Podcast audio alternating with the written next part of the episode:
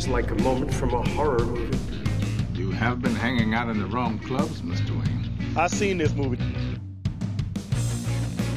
Smoke and mirrors, guys. Welcome to the movie factory. Join the club. We've got jackets. And you stole it from a movie. We want you in our club, kid. Hey, everybody, welcome to Burke Reviews Movie Club. I'm John Burke, and with me, as always, Corey Starr. Hello, hello. And it is August, technically, um, 2020, and we are here starting our new theme for the month, uh, Speaking My Language, which are uh, foreign films. So it's actually not speaking our language, and that's the beauty of the whole thing. Um, this week, we're going to be reviewing Jean Pierre Jeunet' film Micmacs uh, from 2009, if I'm not mistaken and uh, we'll get into that momentarily. But before we get into uh, the movie of the week, Corey and I like to catch up to see how we've been doing and uh, see what else we've been watching since the last time we recorded. So, Corey, how you doing? Fine. Worked a short work week, thank the heavens, and yeah, I'm just trying not to die of heat stroke when I walk out to my mailbox because that's about the only time I'm going outside. ah, yeah, it is. Uh, it's been hot here too. Um, we are in the path of a hurricane. It might hit us. It may oh, not. Yeah. Um, I'll find out tomorrow and Sunday if we're gonna get anything bad or if it's just gonna be you know minimal rain or even just annoying rain and not wind. Um, I am a little concerned, of course, uh, about the hurricanes. We had uh, a couple years ago the podcast we we lost an episode because of the hurricanes. Um, and then uh, you know we had we had no power for like four days. Um, couple years ago, and then obviously I, I lived through the 2004 triple hurricanes, which so did you, um, Yeah. where we got three within a month and a half of each other, um, all of which hit Polk County really hard, and then uh, that before that, like I lived here my whole that was I was 20 um, three or uh, 22 or 23 when those hit, and I'd lived here the whole time and only had one other hurricane ever really do anything uh, and it was barely. It was like Hurricane Andrew, and it was just like a, for us, it was just a lot of rain. Like Miami got destroyed, but Yeah. here it was just a, a lot, a lot of rain.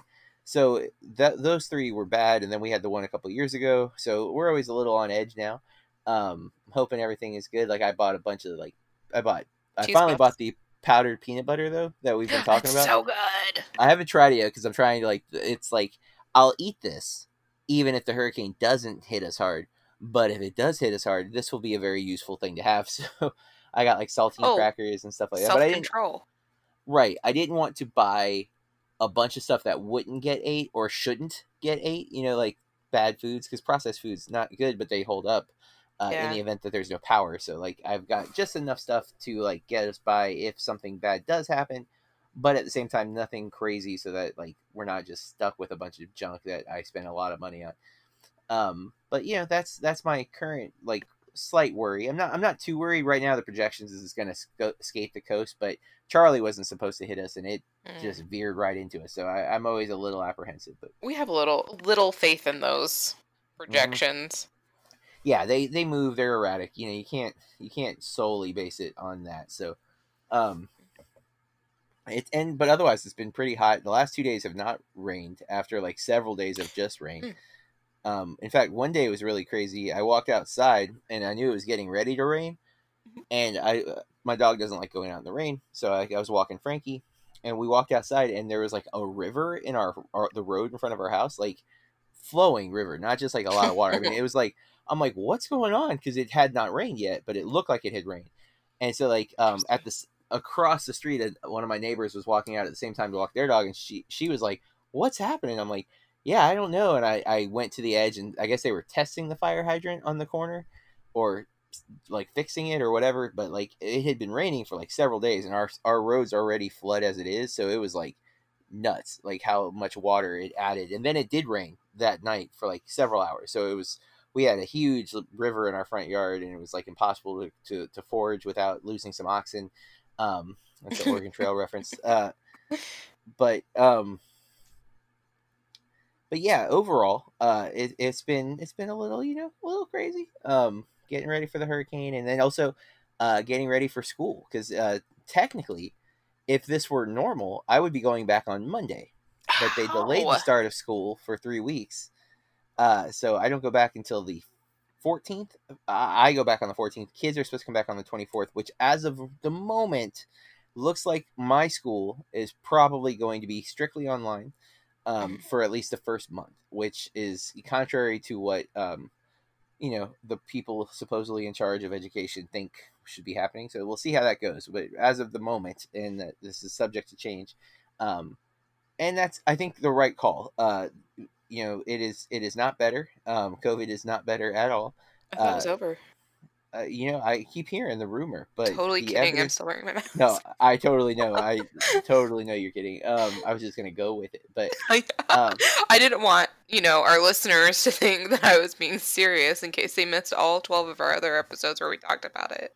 yeah, and uh, I just heard that um, Fauci posted on his Facebook, Hmm. um, or no, maybe not his Facebook. I'm sorry. I guess I read Face Shields and thought Facebook. Uh, he posted somewhere that he's encouraging goggles or face shields to be worn with the mask to prevent the spread through your like eyes because you know if someone sneezes into your eyes it's no it's not better um so yeah if you want to get some goggles and or the plastic face shields which uh, you still need to wear the mask with those face shields i've seen people wearing the face shields and not wearing a mask and it's like yeah but the spit will just come right underneath the mask like the whole or the underneath the face shield the whole point of the mask is keeping it closer to your face so it's not just flying out but uh I did have um a shout out. I'm not going to say my friend's name because I don't know that he would want that, but um he had introduced me to this company called Roosevelt's R S V L T S. They are not a sponsor, but if they would like to sponsor, I'm in. Um, a few about it about six months ago, I got a, really cool Ghostbuster shirt. Which uh, there's some pictures uh of me wearing the Ghostbuster shirt. That's a Roosevelt shirt. Um, in fact, our bloody awesome uh, banner on Twitter and Facebook, I believe, is uh, me in that Ghostbuster uh, shirt. It's like a dress shirt, but it's also um, it's like a dry fit type material. It's really they're really nice shirts. Um, I, I have several. Uh, they've done some awesome movie shirts, but they um, they started doing masks when everything went under. And the cool thing that they've done is they have not charged for the masks. They've only charged shipping. The hard part is getting a mask um, because they they sell out almost instantly every time they are there. Uh, and um, they have some Parks and Rec stuff, Corey, which I know you're a big Parks and Rec fan, right? Uh, yeah. and uh, the Ron Swanson one is really cool. And they just released that mask a couple weeks ago, and they went they sold out. And my friend got one, um, and I was like, oh man, I'm so jealous. And apparently last night, Thursday night, they went on sale at like twelve thirty. They had masks again, like they had five of the designs back, and I was asleep. But he got me one of the Ron Swanson ones because he's a good Oh, friend, nice. um, and I'm so stoked because I have Ric Flair, I have a uh, Bob Ross one, I have a Step Brothers mask, and I have uh, so the band New Found Glory, they have uh, a shirt that is based off of the pattern of the tablecloth at their favorite Mexican restaurant, and so I have that uh, mask as well. Mm. Um, totally unrecognizable as anything to do with New Found Glory unless you know all those details I just listed, but. Uh, for me, I know it's New Found Glory, and I, I'm a fan of, uh, especially their um, silver screen, uh, from the screen to the stereo. I love those albums um, very, very much. But uh, so yeah, I got those, and then I've got um, I ordered some DC comic. Uh, they have some Batman masks coming out that I ordered. I pre-ordered that. It's supposed to be out, coming in a couple weeks. Um, and then I've got some plain black masks that I ordered, and then uh, I I ran a 5K for Nerd Fitness a couple weeks ago. Like I was a virtual 5K, and I ordered a, a face mask with the 5K logo on it because I want to you know brag that I ran a, an official 5K. You know, because it's cool. Nice. I um have two ugly white ones, and I have two that have plants on them. One's a pilea, and one is a. Uh... Oh no, I'm forgetting what the other one is. How do you water those? uh, I guess it just happens when I wash my mask. Ah, true. Okay, that makes sense. Um, well, uh, is there anything else been going on uh, before we get into what we've been watching? Nah. Well, let's do it. Uh, do you want to go first or second this week? Um, I'll go first. Already? I've been watching Parks and Rec. Uh, Oh, I just love it so much and it never gets old and it's always so funny and it's I guess it's like your friends or I don't know. I just I don't know. And I love love love Paul Rudd as Bobby in it. Oh my god. um mm, kills it.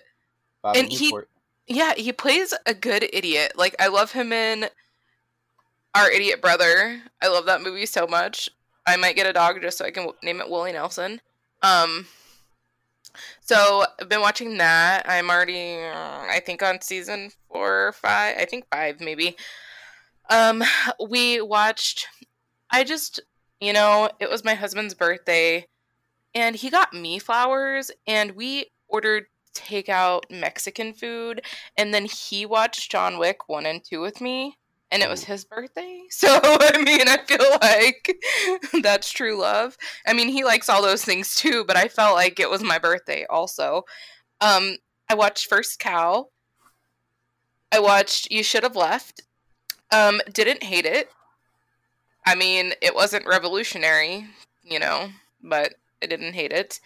And then I watched that new movie with Natalia Dyer, Dyer or Dryer. Um, yes, God, yes, which is Hmm. only an hour and seventeen minutes. I did not know before that purchase was made.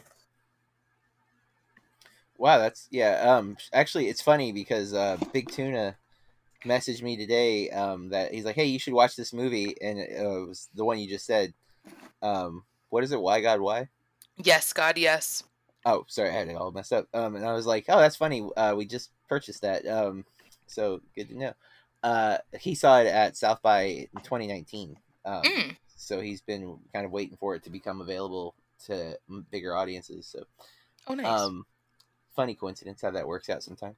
Mhm. Um, was there anything else? no, that's all. Um, I have watched some screeners that I can't give details of, uh, but River City Drumbeat I can talk about. Uh, my review for that is out. Uh, it is a documentary about this really cool organization, um, River City Drum Corps, and um, it's it's a really awesome doc. It it's about education. It's about music. Um, it's about how art can uh, save and change lives. Um, it's specifically about these uh, this the guy who founds the River City Drum Corps, and then uh, the guy who's taking it over. It is a really cool documentary. Highly recommend it. It should be available everywhere August seventh. Um, if you're into anything like that, I highly highly recommend. Um, I watched David Ayer's The Tax Collector. I can't say anything about that just yet, so I'm going to move on from that. Um, I watched First Cow, which I liked a lot. It's very very weird. Um, but I think it's excellent. Uh, and um, it's not very very weird. I shouldn't say that. It's it's just it's what's it's very very quiet is actually what I meant to say. I apologize. I I'm getting some messages Very and I'm quiet. trying to like read and also catch things. But yeah, it's very quiet um, and contemplative and. The, I've actually listened to two podcasts about it since I watched it. Um, the Slash Filmcast covered First Cow, and then uh, Pop Culture Happy Hour talked about it, and it it kind of gave insights to my own thoughts. Um, I watched the new Ron Howard documentary called Rebuilding Paradise, which is also out um, now to rent anywhere. And I knew nothing about this, um, but Rebuilding Paradise is about Paradise, California, that November of 2018 was basically completely burnt down from uh, a wildfire and then um, weather conditions that spread the fire like so quickly that uh, there's a lot of the documentary opens with like found footage, not found footage, but footage from like people's cell phone cameras and stuff that were capturing things as they were happening. And it's intense, it's scary, and that's like the first 10 15 minutes, and then the rest is about rebuilding paradise. Um, it's very emotional. It shows a lot of the problems I think with the bureaucracy titled around things like that, like with FEMA and things like that. Mm. It's very very compelling, and I uh, can't can't deny um, how much it, it just hit me. Um, then I watched the movie we're going to be talking about uh, here in a little bit, Micmacs. And then today, um, Matt and I recorded earlier today. This is a Friday when we're, we're recording this, but we recorded uh, the new episode of Movie Astrology, um, which we do kind of sporadically. It's not a it's not on a real schedule, but we we do a year in cinema, right? We cover a full year. We talk about the top ten highest grossing films of that year, and then we also look at other notable films, and we cover a lot of other areas, but it's all centered around movies. And we did the year 2004, and there was a big gap movie for me, um, the Best Picture winner of that year, which was Million Dollar Baby. I'd never seen, and um, it's one of Matt's favorite films, so I, I felt obligated to get it in before we recorded. And holy crap, um, I was not ready for that movie. I had no, I knew it was about boxing, and I knew Clint Eastwood directed, and he was in it. Uh, Hilary Swank. I didn't know Morgan Freeman was in it, which I should have, uh, because he wins Best Supporting Actor that year uh, for this movie. I did. I had no clue, um, but I really, really liked that movie. I was kind of blown away by it, to be honest, and um, and yeah, uh, it's it's pretty excellent. So if you haven't seen Million Dollar Baby, highly recommend.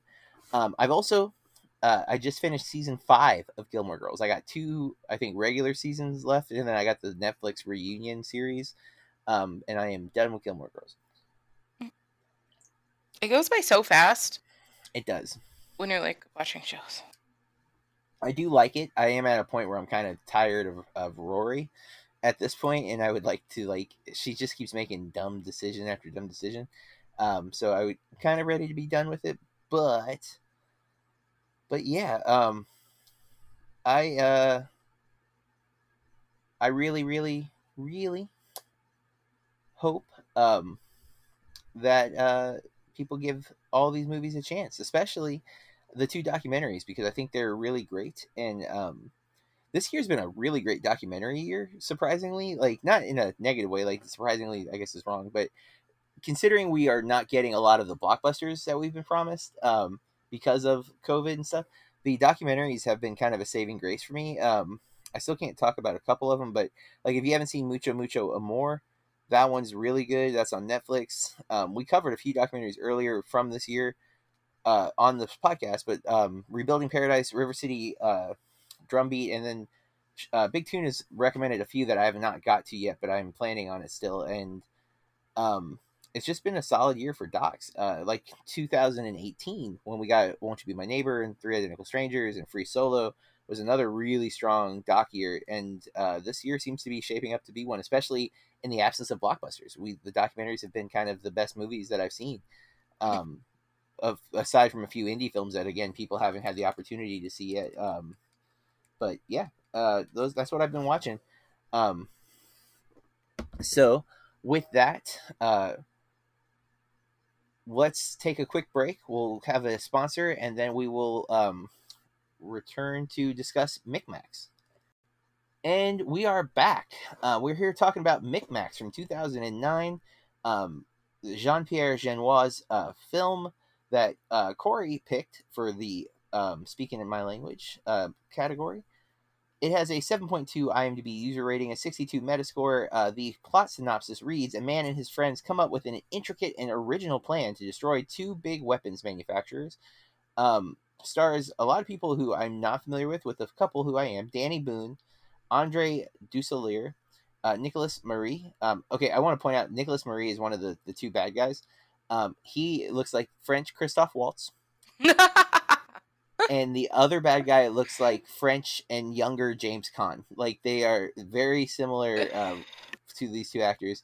Uh, Yolande Moreau, um, the the guaranteed to have a role in a Jean Pierre Jeunet film, Dominique Pinon, um, who I love so much. Marie Julie Baup, Michael Cremades, uh, Julie Ferrier, Omar Sy, uh, Jean Pierre Marielle, and I think that covers everyone who we need to say, everyone else's minor roles. Um, so Jeunet co wrote this with uh, Gu- Guillaume Laurant and others, uh, which it just has Laurant, so never mind. IMDb threw me off. But um, Corey and I have covered two Jean Pierre Jeunet films uh, to date. Oh, I'm sorry, three. We've covered three on this podcast. Uh, we watched Alien Resurrection. oh God, I try watched- to forget about that one. yeah, it's me too.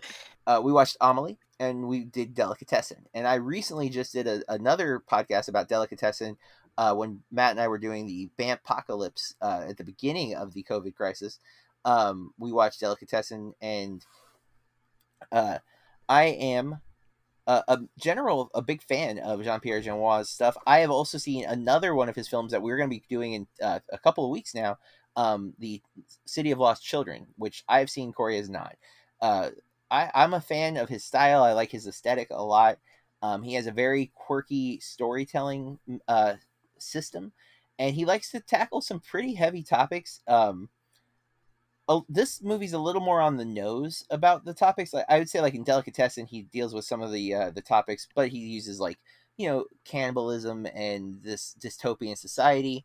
Uh, Amelie is very quirky, and I don't really think it deals with anything too se- serious from what I can like distill. Other than I guess like there's some existential stuff, but um, this movie is definitely got some commentary about weapons manufacturers and um, obviously even in the synopsis there. Uh, and I- I'd say it's pretty much on the nose, um, but it's done as like a quirky heist movie, and I got to say I, I enjoyed it a whole lot. Um, I had a lot of fun with this movie. I thought uh, again his aesthetic is strong. He has a very distinctive visual style. Um, I, I think there's a lot of silent film built into this movie. Um, you get a lot of like silent film. Uh, slapstick style comedy, which I enjoy and I think is very effective in this film. Um, not to say there's it's not a silent film and there is dialogue, but there's large stretches of the film where there's like no speaking and it's all character behavior, especially uh, Danny or Basil, uh, Basil, excuse me, um, Basil, uh, boy, um, it's like Brazil without the R. Uh, so, um, I I had fun watching this. I thought, uh, it, you know, it's it's shorter than two hours, so that's always a positive. Um, I I I had fun. Uh, what did you think, Corey? Um, going to agree, not my favorite of his movies, but I mean, it's not that alien movie that we, you know, unfortunately talked about earlier. Obviously, I mean, I'm. It's not even close to that, but um, I still think that Delicatessen is my favorite. I think that it will always be my favorite. Um, really, I I'm Amelie a hundred percent. Um, I, I- love Amelie. I love Amelie too, and that's my second favorite. I mean, I've only seen four of his movies now, but um, I don't know. There's just something about Delicatessen from like the first time I saw the cover. There was just something, um, and it it's darker, I think, than. I mean, this movie's kind of dark, but I feel like that movie is way darker, I guess, because it just seems so much more personal. Hmm. Like the things that happen in the movie, like the cannibalism and things like that, you have to like kind of be close to those people and know them, I guess. Um, Yeah, uh, but yeah, I enjoyed this, and I I couldn't like put my finger on it, but slapstick is totally um like the way that some of the characters react. Like uh, the contortionist at one point, one of her reactions is one, you know what I mean, like Mhm. completely slapstick. Um, I think it's fun. I like that um he always has it's always a band of misfits. Yeah, yeah. Um, for sure. And uh, you know, there's always that. There's like the surrogate family element. You know, like you can make your own family out of whatever you have available. Mhm. um, th- yeah, his characters are always kind of broken and uh, I, I keep using the word quirky, but I just there's no other way to describe. Like Amelie is the one that it really, but um, I love his use of Dominique uh, Pinon um, because he's obviously in Delicatessen he is the lead. Uh, he's Mhm. always been a minor character in the other films. Um, well, he's kind of prominent in City of Lost Children, but he's still not the main character. But um, I, I really liked him in this movie. Uh, but I I do um, I actually like the entire cast. I thought the cast was really great, and uh, I don't know. I had like when it first started, I was like, okay, I don't know what this movie. Well, it starts crazy, like because we see a guy blown up by a landmine, right? and I'm like, Yeah. what? What is happening? You know? And then uh, we see his kid, and his mom apparently goes crazy because her husband was killed in war. Uh, because of the landmine, or maybe he wasn't in war, but he was like defusing landmines and was blown up doing that. And um, so he sent off to like uh, uh like a private school, but like a school. religious school, ca- like a Catholic school. It looks like because he's the scene where he's like kneeling on the rule, the stick. I'm just like, oh my god, I, it hurts just looking at it. Um, but we see him now as an adult working at a video store, and he's a victim of a drive-by shooting, essentially. Well, not a, I guess a shootout. There's like a car chase, motorcycle chase. They're shooting at each other. A stray bullet hits him in the head, um, and doesn't kill him, which I totally thought he was dead at first. And then it's like he's not dead. Somehow he survives, and they decide to leave the bullet in his head. Um, it never, it, it's I, I was expecting a bigger payoff from that. Um, to be honest, like because they, they he makes a few comments that like at any time he could die because of it. Uh, Word. but that's not that's I guess technically a spoiler. But um, that's kind of the setup of the film is that he gets out of the hospital and uh, he's lost everything because he was in the hospital for a couple of months. So he doesn't have an apartment. He has no job. So now he's homeless. And what does he do? And um, he finds a group of misfits. Well, they find him, I guess, and they uh, they take him in, they adopt him, and he sets out to get revenge on the people who made the landmine that killed his father, and the the weapons manufacturer who made the bullet that's embedded in his brain. That's your plot, and that's insane, but totally Jean Pierre Jeunet. Like that's what where we mentioned the other films we've seen. Alien Resurrection does not fit into like I don't know why he did a, a one an American blockbuster sequel and a, a, a sequel nobody wanted because Alien Three, which is David Fincher. I mean, that's when you look at the pedigree of the Alien original four. You have Ridley Scott who makes his breakout with Alien, but then you know Blade Runner and has done up and down career, but those two films alone give him a kind of a pass. Then you get James Cameron for Aliens, right? Who up until recently I've always been kind of not a fan of James Cameron. I've come around. I think I'm starting to become a fan of James Cameron. I, I'm not totally proud to admit that. And and then you get Fincher with Alien 3, which is basically his debut, and there's a lot of controversy. Supposedly the director's cut is better um, because there was a lot of studio interference, but I'm a big Ugh. Fincher fan. And then you get Alien Resurrection, and it's it's Jeunet. He's done Delicatessen and City of Lost Children already before he does Resurrection, and you're just like, what happened? Um, Resurrection is off the chain insane, and I don't know- Winona. My Oh, love man. for Winona can't even save that movie for me. It's true. I don't I don't know. Did they just put his name on it? I mean, that wouldn't make sense because I don't really feel like I mean, Well, Dominique's in, in that too, so that proves that he was there. And then it, it kind of has a little bit of the color grading feels like his aesthetic in that movie, hmm. um, but not not entirely, but just a little bit. Like you kind of see it in the production design. Um, but yeah, everything, and I mean, it is. It does have like the quirky family element that you were mentioning. Like There- there's a group of mis, mis, you know, people who shouldn't get along, but they're working together. Uh, it's so like it's his stuff is there. It just I just doesn't get it. it doesn't work at all. It's so bad. But um, he didn't write the script though. I think if I'm not mistaken, Joss Whedon wrote the script. So it's two people who I can't believe have anything to do with that horrible movie. Um, but Maybe it was so they could fund other projects. I don't know. maybe um, we do get Amelie after. If I'm not mistaken, I can't remember for sure when Resurrection is, but I'm pretty sure it's before Amelie. Um, but then we get Micmacs, and I, I didn't realize he's actually done a few other films after this one that I've not seen. So I'm gonna Oh, try to work my way through his filmography. Yeah, I was looking at it on Letterboxd, but hang on, I'll pull it up. We should just add it and you know, Well, have You another don't, you don't like when we do filmographies. Um, the the other film of his that I am um a little surprised about Oh.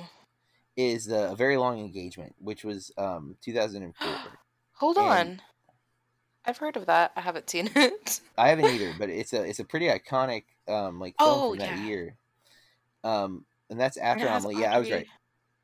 There's a huge gap between Resurrection and yeah, it's the the title character from is Amelie Tattoo. is yeah i don't know but i love her in amelie so I, I do want to watch very long engage, engagement um he's got a short that i don't care about but uh, the young and prodigious ts spivet um looks intriguing it looks up his it looks like a jeunet film for sure um he did a tv movie i'm not interested in and then i think big bug is in production um, Whoa, is this in E- English? which one The TS Spivet? It takes place in Montana. oh it must be it would not be his first one. Oh, No, but that- helena bonham Carter is in it Oh, is she? I often like her. I don't always like her, but I have to. Oh, look, Dominic Pinon's in it. Oh, that's right. Um, because it wouldn't be him. But uh, that He's pretty great both- though, so I'm glad. Yeah, I, I'm a fan. Um, it seems like he's only done Jeunet films, but um, is there anything else before we get to spoilers? No. All right, well then, uh, listeners, we're gonna get to spoilers. Guys, from here on out, we're going to talk about this movie in great detail. You have been warned. Okay, so the first thing I want to ask you is, did you Okay. see the major delicatessen Easter egg?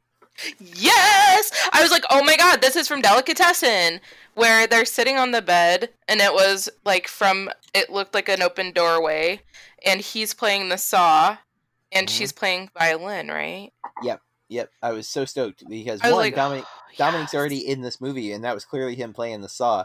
I was like, oh, that's a cool Easter egg for any delicatessen fan. Um, and it's I because just love Basil, that movie so much. yeah, um, I, I'm a big fan as well. Um, but Basil is uh, sending a microphone down the chimneys, trying to eavesdrop on one of the weapons manufacturers, and um, ends up hearing the saw and violin playing, and I'm like, oh my god. Um, it's super quick, but any fan of, of Jeunet and or Delicatessen will recognize that um, that iconic scene from that film, especially because he falls asleep there because she gave him the wrong pills, um, the first time at least. but um, yeah, I really like that a lot. Uh, the heist is insane. Um, it is one of those. Uh, it's a movie heist where like none of it is plausible. Like you can't. Like, there's no way they would have been able to pull this off, or how would they time that and this and that. Well, to be fair, I guess he does. Um, he writes in Deus Ex Machinas to the characters, like calculator girl who can literally like calculate anything. Um, like, like they drop a marble and she knows how the distance of uh because of the sound and she can look at something and know how much it weighs and thus how far it needs to you know like if we're going to throw this across this bridge how you know what's the right angle and all that. She's a genius. And then uh the artist uh, Petit Pierre is like a strong man who can lift like anything apparently um regardless of what it is. And that's pretty funny at times. Um the contortionist uh who likes to hide in refrigerators she's uh, a major character. Um i didn't quite get remington's power. It, he like recites poetry like he speaks too much. He's a poet a writer i guess. Um uh and then there's um the slammer who is the uh former inmate former criminal who uh brings basil into the group. Um we have the the old daredevil which is Dominique Pinon um and yeah i i mean i think the group is hilarious it's awesome it, it makes for these awesome little you know sequences where you get them uh, planning and uh, pulling off the heist in crazy ways. Um, you get a lot of improv, a lot of uh, not improv, but it's it feels like improv because they are reacting to things. Like there's a scene where they're window washing um, to spy on one of the the weapons guys, and uh, he sees them, and it's uh, the way they interact. It feels very improvised, right? Like that. The, it's um, oh yeah. they're bouncing off each other. It's again, I'm, I'm sure it's not improvised, but that in the movie, in the world of the film, he has to react to the guy looking at him. So he starts like playing with the zit on his nose, so it looks like he, I can't see through the glass. This is like you know one sided mirror, and the guy's like, oh okay, and just lets it go, which is stupid. But you know, hey, he doesn't know. He's never been on the outside of the window. Um, Yeah, I was like, sense. and they probably look mirrored anyway because I was Mhm. thinking about that. Probably Yeah, more than I should have. yeah. um you know so that that sequence is really funny uh you have the the two villains are kind of caricatures they're they're awful you know most uh one collects like um body parts. That was such an awesome like i mean it wasn't just a detail because it you know is some of the Mhm. plot but yeah a lot of it. Yeah it it was just i think a cool way to set that up. Like what does he have marilyn monroe's something? Yeah there was like fingernails from somebody and uh, an uh, eyeball i think yeah the- an eyeball a heart um i think he was trying to buy the eyeball actually wasn't that the, oh okay the, thing he kept were, like, mussolini maybe I it's something like that. It was yeah, and it was a weird like collection of like a lot of like political leaders, and then Marilyn Monroe was just in, thrown in there, um, which might be Well, I mean, commentary. yeah, yeah uh, she was attached to a president yeah, um, at least iconically, you know, not unofficially, but uh, legendarily at the same time. Yeah. I, am not I'm not denying it. No, I I'm know. saying I I don't know if anybody knows it as much as we know it. You know, Um, yeah but uh there's a lot like that um you know there's the the love story that i feel wasn't it was clear out of left field actually for me did i thought the calculator calculator girl right yes and and she Okay. clearly is into him right because like there's a moment where he's kissing um the contortionist and she's like longingly like kissing the air um so it, it threw me off when it was the contortionist that he was into uh, or and the other way around because i thought it, there was clearly like early with the calculator chick um and then uh i mean i i love the the, the family element though like and i kept waiting for that to fall apart and like them to get mad at him or something and i love that that's not it's not part of the movie like there's no like big fight where like oh you lied to us or you you misled us or anything like that. Like it's all like there's a little bit with the contortionist, but that's more like because of the love interest. Um, I liked that as well. Like they find him sneaking around or something, they want to know what he's up to, so they can help. like Yeah, I love that. right, right. It is because it's like, what's your thing? And then he's like, well, I want to get revenge. You're like, well, help. And you're like, oh, that's not at all what I thought was going to happen here. And then it, like, I kept waiting for them to like find out that he lied or something, and there's none of that. They they they genuinely bond, and it's this really great family dynamic, and it's awesome. Um, I I'm a always an advocate for surrogate family films because like there is that uh the very overly used expression of blood is um thicker than water, which is not the entirety of that idiom, mind you. Um, but uh, I I am always been an advocate that you, you your family is who you make it, and it doesn't matter about DNA or whatnot. It's it's who supports you and who loves you and who takes care of you unconditionally, and that's what you see on screen in this movie. Is this group takes him in because he's in need. They feed each other, like not in a weird way, you know, but they support each other. They make sure everyone has, no one's left without. Um, and I think that like what you said about like unconditionally loving each other is, you know, in they're also supportive of each other. Like I for- I'm really bad with the names in this movie, guys, but the like motherly figure, she like cooks for everyone, and I don't know. and her story is kind of tragic. They they reveal like that her I think her kids were taken or left her or something, and then um, they, they it's I don't have the story in front of me, but there they, there's a conversation where we hear her backstory, and then that's why she she adopted all these other people um, so she could have her family um, and they all need each other and they all benefit and gain from each other and um, you know they're all scrappers they they get by with what they have um, there's probably some commentary there about like wealth or class in France that I'm I'm not familiar enough with to pull. Um, but the weapons manufacturer stuff is pretty blatant. Um, in fact, uh, one of the things that was really hard for me, um, I don't know if you know this, Corey, but I don't really know much about soccer. Mm-mm, same. And there's an ongoing gag in this movie where uh, Fracasse, um, who is Dominique Pinon's character, uh, has a world record um, from like the Oh, yeah. 70s. And when uh, a kid finds the book, he wants uh, an autograph and he signs it, and we get T. Henry because I guess his real name is something Terry Henry or something like that. And I guess, and I had a, I had to infer this through these, uh, that that's a famous French soccer player, because he has uh, Dominique Pinon's character sign a bunch of soccer jerseys that he uses to barter with people throughout the film. I didn't know people- that. I thought, I didn't understand.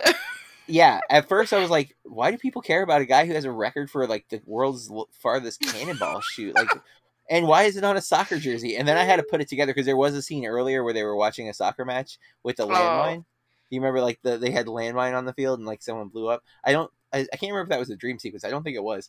Um, and I'm like, okay, so this this is a soccer jersey, so there must be a soccer player either in the actual world or in this fictional world. That part I'm not sure of, but there it's it's definitely there because a guy uh, later points out that they're spelling Henry wrong because he, spells it with an I, and I think they were using a Y um, in the name they're signing. But he's like, but it's okay because I don't mind. Uh, it's the the sex guy.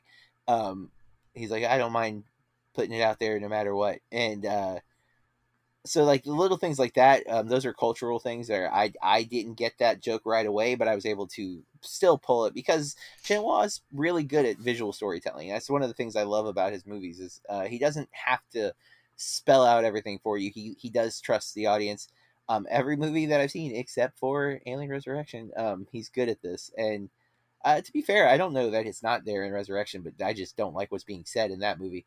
Um, I tend to enjoy uh, his his kind of quirky sense of sensibilities, his humor, um, and I liked his kind of take on a heist movie. I thought this was fun, and the the little heist sequences are all done. And I like that it's not just one heist; it's a series of small heists that kind of build to this big grand ending finale thing.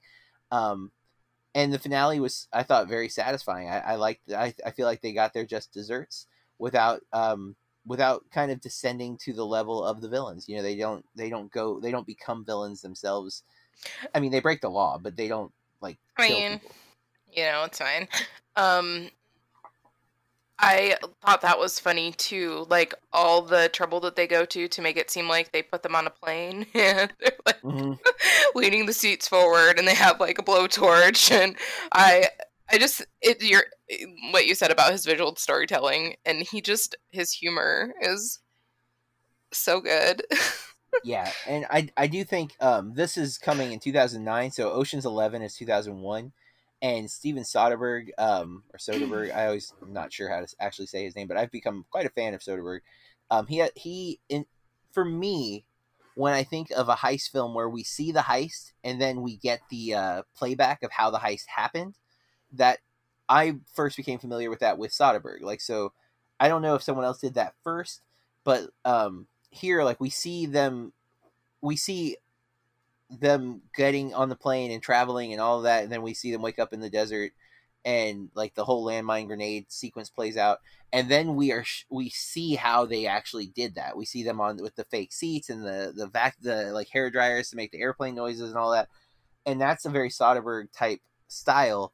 Uh, you see that in Logan Lucky and and at least Ocean's Eleven. I haven't watched twelve or thirteen yet, but um, again, I'm sure someone else may have done that, but what I associate it heavily with Steven Soderbergh. So I wonder if that inspires Jeunet or if that was from something else. But um, he definitely does that a couple times where we see the event play out and then we watch how they pulled it off uh, from behind the scenes, and it's it's great. And it's again, it's uh, this is it is a it is a heist movie, but what they're setting up and what they're planning is is like basically pranks ultimately um, and, and in an effort to make their lives miserable, there are some things that go haywire. Like when the uh, they're supposed to blow up a single missile, and the the guy's having an affair with someone on on the that works at the same weapons manufacturer, and she parks a cart of other missiles in front of that missile. So it makes a much bigger explosion than what they had anticipated. So like that's pretty funny. Luckily, they don't really show anybody dying in that scenario. so even though like a bunch of missiles blew up in a residential area, which I don't know if that's an accurate thing. but, Like these weapons manufacturers seem to be way too close to like non-weapons related businesses, right? Like they're across the street from each other, but they're still like in the the middle of uh, what I assume is France. It, it is. Um, I can't tell if this world is supposed to be grounded in our world or not. I don't think it's entirely our world. It feels like it's slightly surreal. Um, I mean, And- just even like the trash heap that they live inside of that seems to be like just on the outskirts of town. Yes, right. Like it's not. It's definitely not our world. It's it's a version of our world. Like slightly things are slightly askew, not quite uh, grounded in in the reality that we know, but enough of the reality that we know that we don't have to establish like its own like weird rules or oxygen or anything like that. It's it, it's you know this kind of uh, satirized version of the world we live. in. hmm I'm about to sneeze. I think. Sorry. I'm hoping I'm not sneezing ten times again. Hang on. All right, sorry. Um, but uh, I, you know, as much as I enjoyed this movie, I don't really have anything else I want to talk about. I feel like we've covered everything quickly because it is, it's not a substantial film, right? Like it's it's it's dealing with heavy topics of weapons manufacturing is you know war profiteering is wrong and these people are corrupt and and greedy. But that's it's all in the text. It's not subtext. There's no like weird like allegory that's really like oh wow. It's just like yeah okay people who make weapons are the reason so many people are hurt and injured and if they are corrupt if they are selling weapons to both sides of a war for example um or helping like because these guys admit to doing some awful things like with, with selling weapons like dictators and things like that. Oh my gosh, that's wrong. So many It's- rotten things. right. Those people deserve to be punished because they're they're doing things wrong. I don't know if someone who makes weapons is inherently evil. Um you know i there's going to be that argument that you could make that if, if they didn't do it someone else would do it and they could be worse.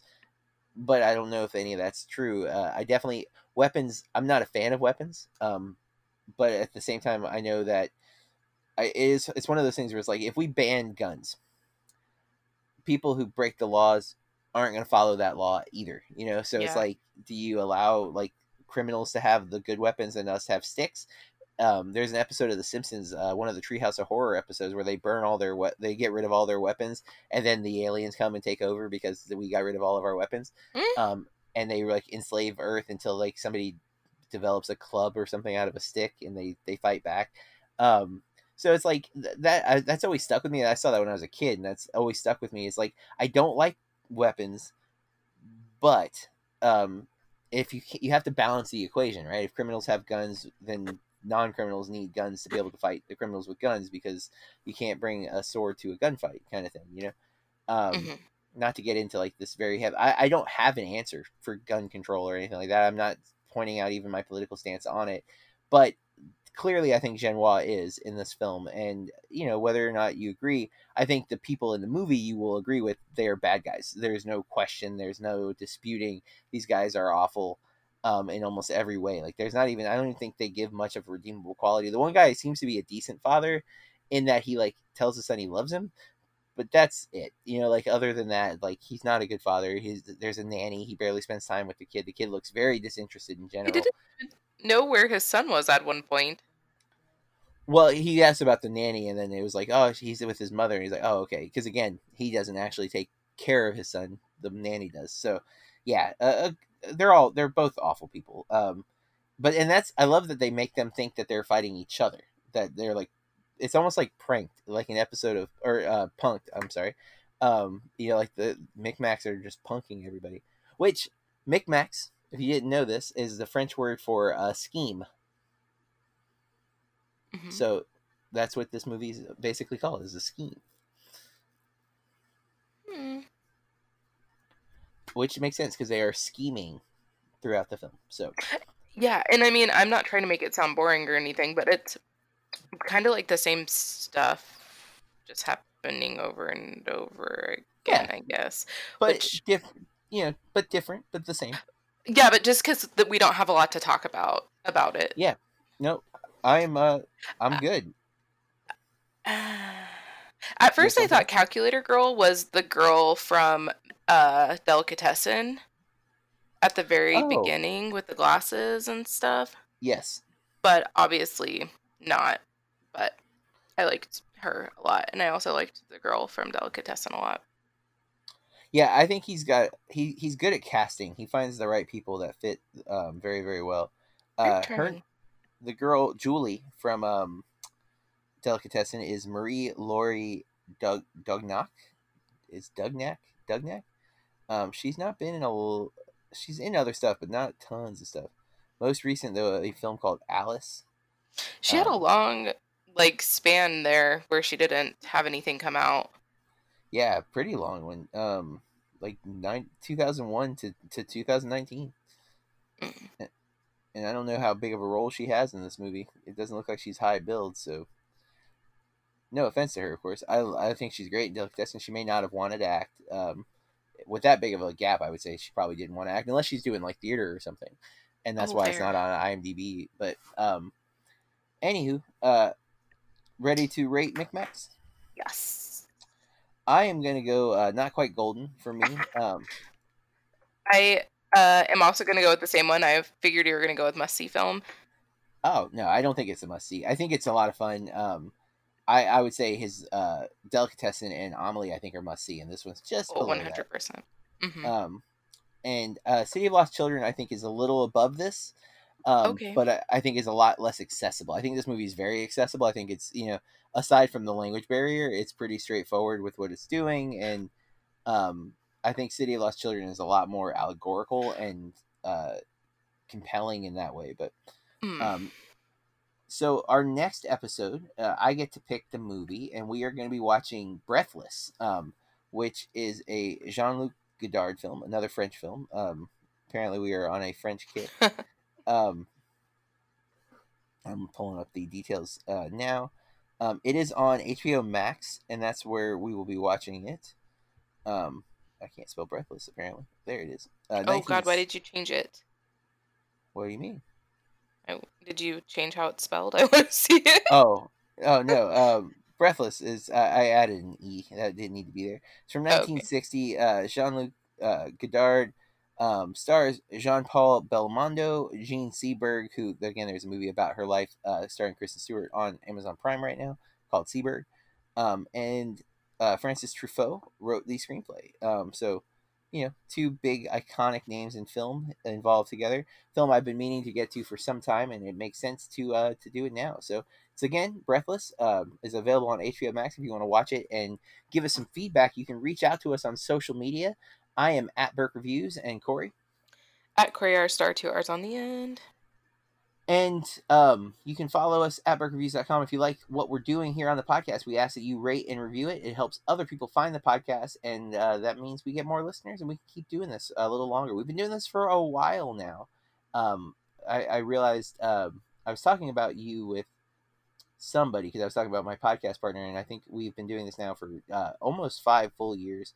Um, which is really crazy when you think about it. Like, it seems like we just started doing this still and we've been doing this for quite some time. Um, I think this was episode uh, 186. Um, Holy mackerel! Yeah, if eh, so, um, if you figure roughly 52 a year, but we've taken a few uh, off here and there, um, usually because of like hurricanes or uh, lost episodes and such. But um, and I've it's possible I've also lost count there. Uh, my calculations say 185, but who knows? Um, and that's also we were doing uh, top five movies for a few of the years as well. So we had, um, I guess we started this in uh, 17. So I started Burke Reviews 16, and we started this in 17, like right away in 17. So um, we've done three full years, and we're almost through our fourth. Uh, so yeah, it's pretty crazy when you think about it, how time flies. Um, but we'll be back next week with another episode. So if you like what we're doing, uh, tell people, share it, rate and review. And until next time, wear your mask and keep watching movies. This has been a Burke Reviews podcast. BurkeReviews.com.